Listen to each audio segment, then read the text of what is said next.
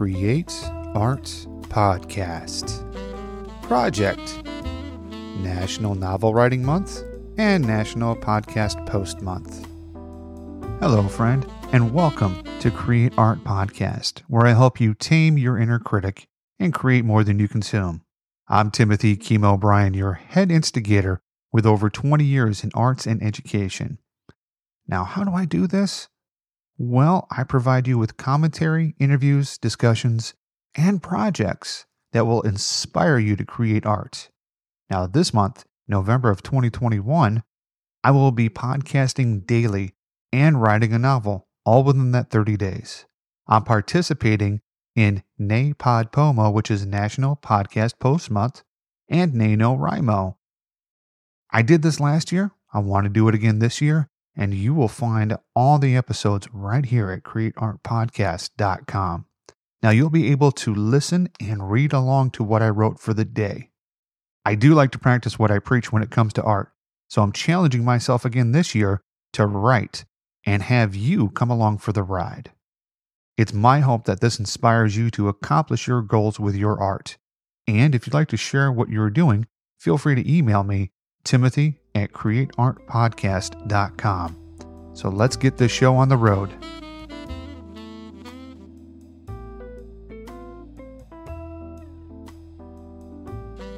Okay, so I did write yesterday on the 27th, um, 1,379 words, and that brings our total to 38,438. Um, yesterday I was feeling like I was pushing it a bit, and uh, then I was like, "Oh, okay, I'll come back to it," and I didn't come back to it. So, um, didn't hit the goal, but uh, I, I, think, like I said uh, in the uh, last episode, that uh, I'm just looking right now at this point to uh, finish off this novel. Um, and we may finish it, we may not finish it, but you know what? We're having a good time with it. So let's get going. Carl broke the gaze first. He started eating the oatmeal and drinking his coffee. He looked back at Myra, who was eating her omelet with relish, and motioned to Cheryl to eat her food. He wished he had telepathy to tell her what he was thinking at the moment. He wanted to find a way to break the curse so that no one would be hurt by it anymore, even if it meant his life would be forfeited. He was willing to make the sacrifice in order for Myra to be free and his family and friends to not have to deal with the possible hurt that the curse would incur upon them. He knew Cheryl would try to talk him uh, out of succumbing to death in order to save everyone else, but he didn't feel like he had an option. He would read through the diary and find, the, find out its secrets. He would do it over the weekend when everyone was asleep, and whatever solution came from this he was prepared to do. He had the same feeling when he accepted his terminal diagnosis. Peace descended, and he was actually on a euphoric high for weeks that his ex wife couldn't understand. When she figured out what he was planning back then, she put a stop to it. His suicidal ideation at the time is not what entered, ended their marriage, it was the he accepted his impending death, and she would not let him go quietly, the way he wanted to go. He felt that Cheryl was cut from the same cloth. Everyone finished uh, their breakfast quickly, and Myra took the dishes to the sink to soak. She headed back to her bedroom and got changed. Carl and Cheryl sat at the table looking at each other. You look tired. Do you want me to drive out there today? asked Cheryl.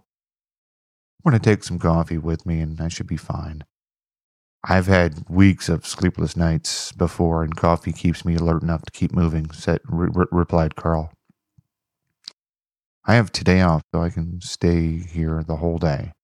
But we need to talk about the living situation soon. I'd like to move in before next month and break my lease. Is there a uh, charge for parking here? asked Cheryl. I got two spots included in my rent, so adding you won't have an effect on the price. I'd like you to move in, and we can talk about uh, marriage and what that looks like and all that other stuff. With you living here, uh, we will have uh, the time to do that, replied Carl. We also need to talk about you and your care and what that looks like if we're going to need a nurse to come in here and help out while I'm at work. I know you have this tumor, but I don't know your progress through this battle and how we get to the other side. Before you say a word, there will be another side that we will get to. I'm not you losing you quietly, and I'm not going to let you give up. If you didn't know that, I can. If you didn't know that I can be as stubborn as you, you do now. I told you I'm in this for the long haul. Now, what were you thinking about? And if you say, my beautiful eyes, I'll puke in your lap right now, joked Cheryl. She was trying to show strength to help alleviate to help alleviate Carl, and he recognized it. Do I get to pick the nurse? asked Carl. Only if her name is Olga and she's older than both of us, with a wart on her face as big as a quarter, said Cheryl. I was hoping for somebody with a pus filled glitter so that I that I would have to lance it on occasion, said Carl. You don't really like being serious, do you? I got it. It's your coping mechanism. Just so you know, I can keep uh, the joke rolling right along with you as long as you do what you need to do to stay with us for a long time, said Cheryl. Okay, but if Olga says I need to wear adult diapers in bed, don't complain about the smell when I eat fast food tacos, joked Carl. That's your usual man musk. That's why I'm attracted to you, said Cheryl. We do need to figure out how to break this curse before anyone else gets hurt.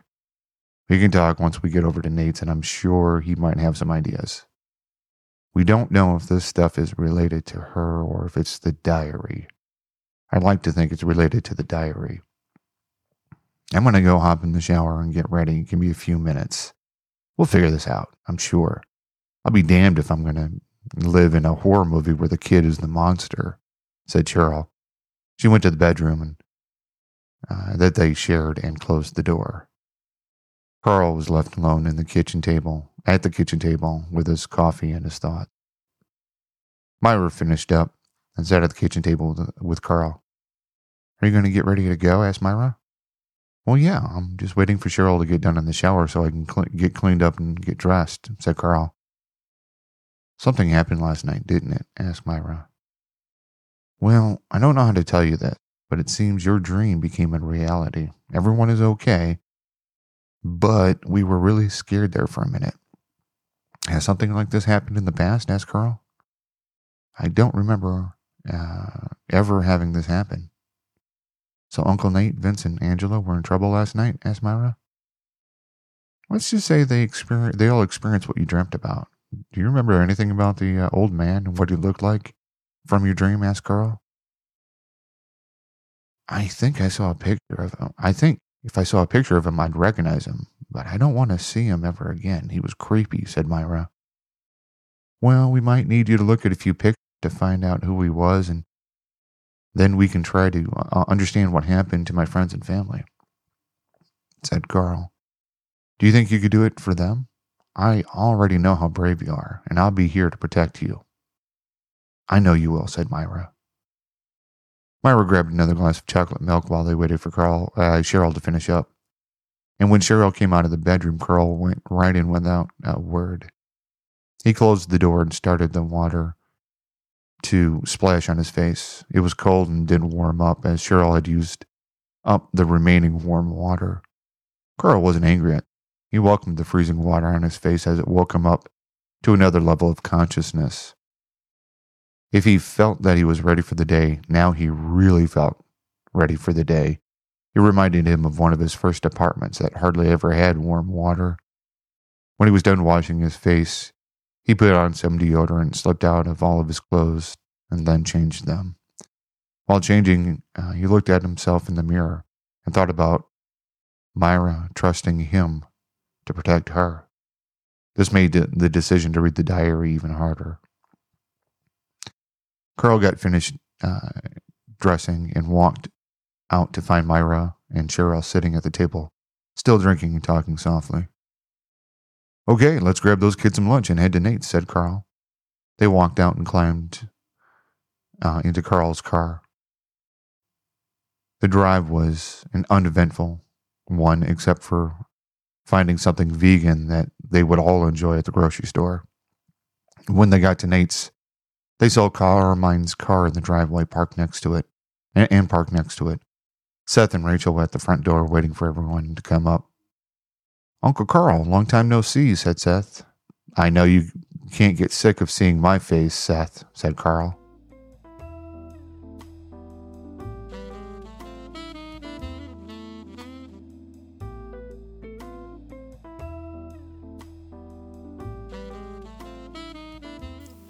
Okay, so thank you so much for listening to today's installment of Shared Diary.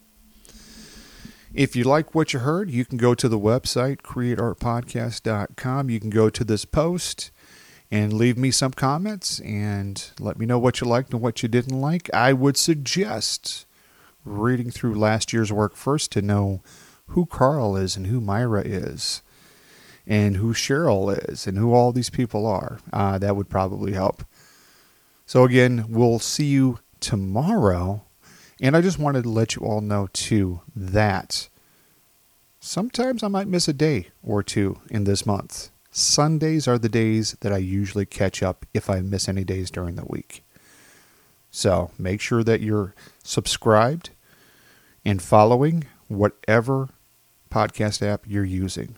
And I want to thank you for listening in and reading uh, this story that I'm writing eventually will be for you. Have a great day. And this is a GagglePod East Studios production. GagglePod, where we've been helping creatives tell their story with podcasting since 2017 take a look at gagglepod.com and you'll see all of our network shows. All of them are designed to help you podcast. See you next time.